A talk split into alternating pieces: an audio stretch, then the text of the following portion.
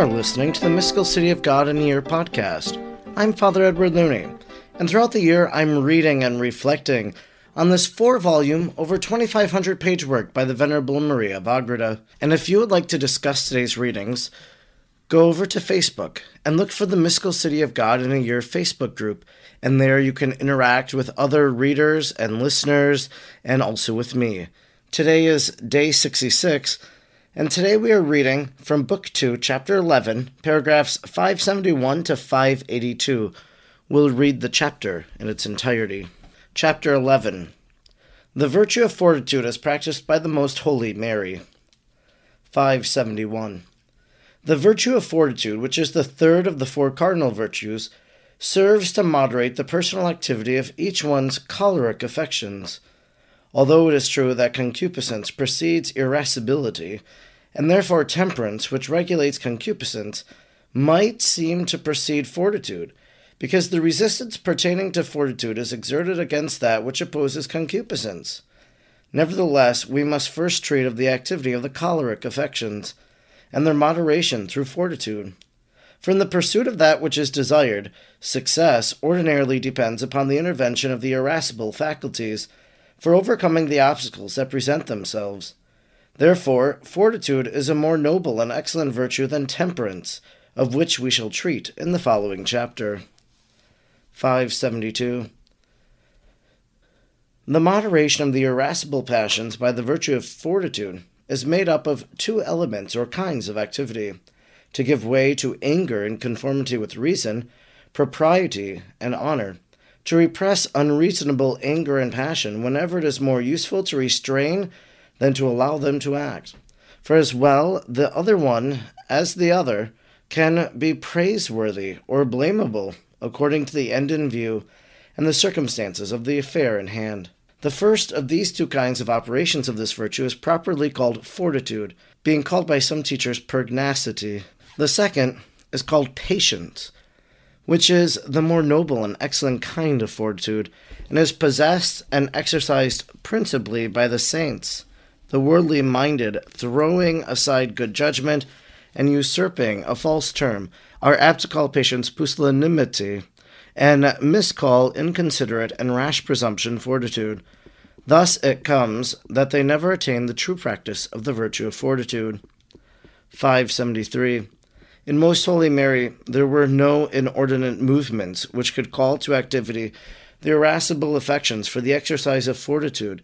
For in the most innocent Queen, all the passions were well ordered and subject to reason, and her reason was subject to God, who governed her in all her actions and movements. But she was in need of this virtue in order to overcome the obstacles placed by the devil in divers ways, seeking to prevent her from attaining what she most prudently and most properly desired for herself and her most holy Son. And in this most valiant resistance and conflict, none of the creatures ever showed more fortitude. For no one ever encountered such conflicts and opposition as she from the demon. But whatever it became necessary to make use of this kind of fortitude or pugnacity with human creatures, she was equally sweet and forcible. Or rather, she was just irresistible as she was the most sweet in her activity. For this heavenly lady alone among all the creatures was able to copy so faithfully in her operations that attribute of the Most High, which unites irresistible power with heavenly sweetness. Wisdom 8 1. Thus, our Queen proceeded in her actions with fortitude, knowing no disorderly fear in her generous heart, as she was superior to all creation. Neither was she rash or audacious or immoderate, being alike removed from all these vicious extremes. For in her great wisdom she knew what terrors were to be vanquished, and what rashness was to be avoided. Thus she was the chosen woman, clothed in the strength of fortitude and beauty. Proverbs 31:25. 574. That part of fortitude which consists in patient endurance most Holy Mary practiced in a still more admirable manner, for she alone participated in the excellent patience of her Most Holy Son, who bore punishment and suffered innocently without guilt, and in a greater measure than all those who had contracted that guilt. The whole life of the sovereign queen was a continual suffering and tribulation, especially during the life and passion of our Redeemer, Jesus Christ. Her patience during this time exceeds the comprehension of all creatures, and only the Lord, who imposed this suffering upon her, could worthily understand its greatness. Never was this most pure dove excited to the least impatience against any creature, nor did any of the immense tribulations and sorrows of her life seem great to her nor was she ever dejected on account of them, nor did she fail to accept them all with joy and gratitude. If, according to the apostle, the first requisite of charity, and as it were its firstborn, is patience, 1 Corinthians 13.4, and if our queen was the mother of love, Proverbs 24.24, then she was also the mother of patience, and her love in the measure of her patience. From the degree in which we love and esteem the eternal good, and we should esteem it above all visible things, in that degree will be ready in order to obtain it and avoid the loss of it, to suffer all hardships in patience. Hence, Most Holy Mary in her love was patient beyond all that is created, and she was the mother of patience for us. Flying to her protection, we shall find the Tower of David with its thousand shields of patience pending from it. Canticle 4 4, with which the brave one of the Church and of the militia of Christ our Lord arm themselves for battle. 575. Our most patient queen was never affected by the caprices of feminine inconstancy, nor indulged in outward signs of anger. All this she restrained by the aid of divine light and wisdom, although these latter did not do away with pain, but rather augmented it, for no one could recognize the infinite misfortune of sins and offenses against God as this lady. But even so, her invincible heart could not be disturbed Neither the malice of Judas nor the injuries and insults of the Pharisees ever could cause the signs of anger in her exterior. Although at the death of her most holy Son all the insensible elements and creatures seemed to have lost patience toward mortals, not being able to suffer the injuries and offenses done to their Creator, Mary alone remained unmoved and ready to receive Judas. All the Pharisees and high priests who crucified Christ, if they had chosen to return to this mother of piety and mercy, 576. It is true, without thereby passing the bounds of reason or virtue, the most meek queen could justly have been indignant and angry at those who delivered over her most holy Son to such a frightful death. For the Lord himself punished this sin in his justice. While following up this thought, I was informed that the Most High provided against these movements, and kept her free from all motions and affections of anger, though they would not have been unjust for he wished to prevent her from being the accuser of these sinners, because he had chosen her as the mediatrix and advocate, the mother of mercy. Through her were to flow all the mercies which he wished to grant to all the children of Adam. He wished her to be the one creature that could worthily intercede for sin and temper the wrath of the just judge. Solely against the demon, the anger of this lady was given free scope also insofar as this passion was necessary to exercise patience and forbearance, and to overcome the impediments with which this enemy and ancient serpent obstructed her beneficent course. 577. To this virtue of fortitude belong also magnanimity and magnificence, because they in a manner partake of the nature of this virtue by giving firmness to the will in matters relating to fortitude Magnanimity consists in pursuing great things and thus striving after the great honors of virtue. Its subject matter is therefore great honorableness, from which arise many qualities peculiar to the magnanimous, as for instance to abhor flattery and the pretenses of hypocrisy. For to love these is part of a small and mean soul, not to be covetous, selfishly looking only for usefulness but rather to seek honorable and great things, to speak little of oneself, not to brag, not to be easily taken up by small things, and not to avoid the greater undertakings, to be more inclined to give than to receive. For all these things are worthy of honor. But this virtue is not on this account opposed to humility, for one virtue cannot be opposed to another. Magnanimity causes us to use our gifts and virtues in such a way as to merit the great honor, without at the same time seeking honor anxiously and unreasonably. Humility, on the other hand, teaches us our relation to God and the smallness of our desert caused by our defects and our own lowly nature. On account of the special difficulties connected with great and noble undertakings, fortitude, especially the fortitude called magnanimity, is necessary. This proportions our forces to the execution of great works, neither allowing us to desist from the pusillanimity, nor to attempt them with the presumption, disorderly ambition, or vain glory. For these vices magnanimity abhors. 578. Magnificence similarly points to the execution of great deeds, and in this signification it may enter into the perfection of every virtue. For in all virtues great things may be undertaken, but as there is special difficulty in great outlays or sacrifices, magnificence, more particularly, is that virtue which inclines us to make great sacrifices in the prudent manner, so that there may be neither niggardliness, where much is required, nor profuseness, where there is no need, wasting and destroying without necessity. Although this seems to be the same virtue as liberality, yet the philosophers distinguish one from the other.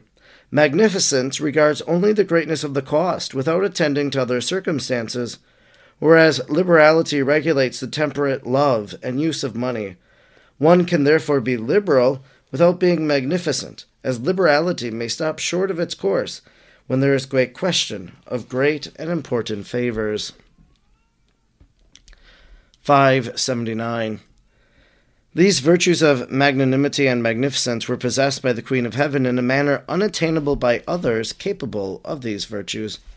Mary alone found no difficulty or hindrance in accomplishing great things, and she alone did everything on a grand scale, even though the matter was small in itself. She alone understood the full bearing of these virtues, as she did of all the rest. She could give them their full perfection without gauging them by any contrary inclinations, nor was she ignorant of the perfect manner of exercising, nor of making them dependent upon the assistance of other virtues. For this is wont to happen with most holy and prudent men, who, when they cannot attain entire perfection in all virtue, chose that which seems to be the best of them. In all her practices of virtues, this lady was so magnanimous that she always performed that which was most excellent and worthy of honor and commendation. Yet, though she deserved honor and praise from all creatures, she was nevertheless most magnanimous in despising it and referring it to God alone. She preserved her humility with the highest perfection of virtue. The acts of heroic humility stood, as it were, in heavenly rivalry with the magnanimous excellence of all her other virtues, and were like richest jewels set in contrast with the beauteous variety of excellences that adorned the daughter of the king, whose glory, as David her father had said, Psalm 44:14, is all from within. 580. Also in magnificence, our queen greatly excelled, for although she was poor and without any affection toward earthly things, Nevertheless, she dispensed most freely those things with which the Lord furnished her. As happened with the precious gifts which the Magi offered to the child Jesus, and many times afterwards in the course of her life, after the Lord had ascended to heaven. As mistress of all creation, she also showed her great magnificence by willingly yielding the whole of it for the common benefit and for the honor and worship of God. Many she instructed in this doctrine and virtue which on account of their vile customs and inclinations mortals practice with so much difficulty, and in which they never reach the proper perfection of prudence. Commonly, mortals follow their inclinations and desires, seeking only the honor and emoluments of virtue, and to be esteemed as great and extraordinary. The honor and glory of virtue is thus diverted from the Lord by their wrongful hankering, and consequently, when any occasion presents itself for the performance of a magnanimous and generous deed, they shrink back and fail to exercise it. They shrink back and fail to execute it on account of the littleness and meanness of their sentiments. As their desire of seeming great, excellent, and worthy of admiration nevertheless remains, they have recourse to other measures, proportionably deceitful and really vicious, such as getting angry, showing arrogance, impatience, haughtiness, dislike, and boastfulness. However, these vices are not a part of magnanimity, but of smallness and meanness of heart. Hence, as such conduct and sentiments repel rather than attract honor, They do not gain the honor and esteem of the wise, but contempt and abhorrence. Instruction vouchsafed by the Queen of Heaven. 581. My daughter, if thou seekest attentively to obtain a full understanding of the excellence and the propriety of the virtue of fortitude, as is my wish, thou shalt come into the possession of a most efficient check for the guiding of thy irascible affections. For these are the passions which are most easily moved to action, and are most apt to overstep the bounds of reason. Thou shalt also have the means of attaining to the utmost greatness and perfection of virtue, which thou desirest, and of resisting and overcoming all the machinations of the enemies, who seek to intimidate thee in the pursuit of what is hard in perfection. But understand, my dearest, that the irascible in thy nature assists the concupiscible by opposing what is hostile to the object sought after by the concupiscible powers. On this account, the irascible will deteriorate much faster than the concupiscible as soon as the concupiscible affections become disordered and begin to love what is only apparently good or what is vicious in place of a virtuous fortitude many execrable and deformed vices will then result this will also teach thee that disorderly love of one's own excellence and distinction and vainglory which are the sources of pride and vanity will breed many vices peculiar to the irascible passions, such as discords, contentions, quarrels, boasting, strife, impatience, obstinacy. Moreover, also vices peculiar to the concupiscible passions, such as hypocrisy, lying, vain strivings, curiosity, and the desire to appear more than is befitting to a creature and to conceal the meanness which truly belongs to one who has committed sins. From all these contemptible vices thou shalt keep thyself free, if thou wilt earnestly mortify and restrain the inordinate movements of concupiscence by virtue of temperance, which I will now teach thee. For when thou strivest after that which is just and useful, although thou must make use of fortitude and of well ordered irascible passions, must always be done in such a way as to not pass the proper bounds, and there is continual danger of allowing oneself to be carried away by inordinate zeal for virtue, when one is subject to self love or any disorderly love. Sometimes this vice disguises itself and hides under the cloak of a pious zeal, and its victims, anxious to appear zealous for God and the good of their neighbor, are in reality deceived and ensnared into anger by selfish motives. On this account, the patience, which is founded in charity, and which is accompanied by generosity and magnanimity, is very honorable, estimable, and necessary. For he that really loves the highest and truest good easily bears the loss of apparent honor and glory, despising it with magnanimity as vile and contemptible. Even when it is freely given by the fellow creatures, the magnanimous will set no value on it. He will show himself invincible and constant in all his undertakings Thus, he will advance according to his opportunities in the virtues of perseverance and patience. This concludes our reading today for day 66. We've been reading from Book 2, Chapter 11, paragraphs 571 to 582. Please note that in the book, it only has paragraph 581. There is no 582. It picks up at 583 tomorrow. Today was another deep reading in which we broke down the virtue of fortitude. And it was interesting to hear all the different aspects of fortitude, like magnanimity and so many others. And so we realize that the virtuous life, then, like a core virtue, is broken down into sub virtues which comprise the whole of that virtue. When it comes to the Blessed Virgin Mary and the virtue of fortitude, one of the things that Maria of Agreda brings out is the reality of Mary's patience. And her patience, especially during the passion of Jesus, his suffering, his tribulation, that through it all she maintained courage. Mary also was saluted under another title in our reading today. We've talked about her as Mother of Love, and here today we hail her as the Mother of Patience. Whenever I think about Mary's patience, I think about her as a young Jewish girl growing up in a Jewish family among a people who have been waiting for the coming of the Messiah and she is in the temple, preparing her heart for the coming of that Messiah, even though she may not yet know that the Messiah is going to come through her. And so Mary, with her parents and all of the people of Israel, have waited. And so this is patience, this is courage, this is persevering in a time when a person might give up, but courageously waits for the Lord. We also heard that Mary is the mother of piety and mercy because she is the mediatrix and the advocate, the mother of mercy. And this was brought out in talking about how Mary dealt with those who betrayed her son and how she lovingly received them and how she would have forgiven them and how God wanted to mediate that grace of mercy and forgiveness to them through her. Think of the stories of individuals who they had the death of someone caused by another. And then there's that radical story of forgiveness. It's what God wants, it's what Mary did. I came to understand magnanimity in this reading as well. Magnanimity consists in pursuing great things and thus striving after the great honors of virtue.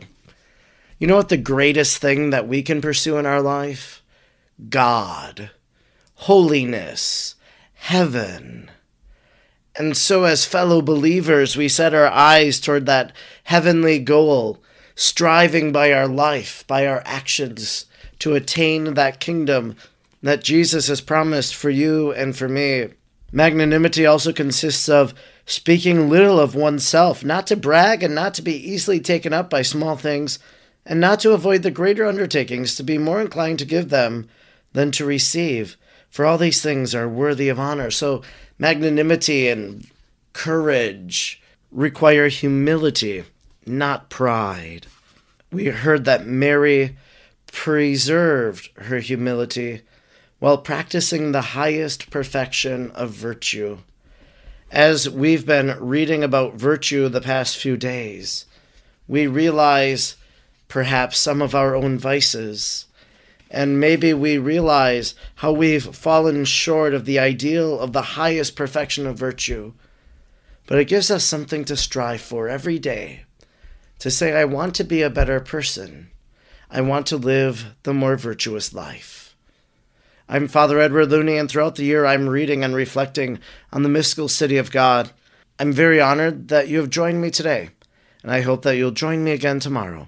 May God bless you, and Mary pray for you.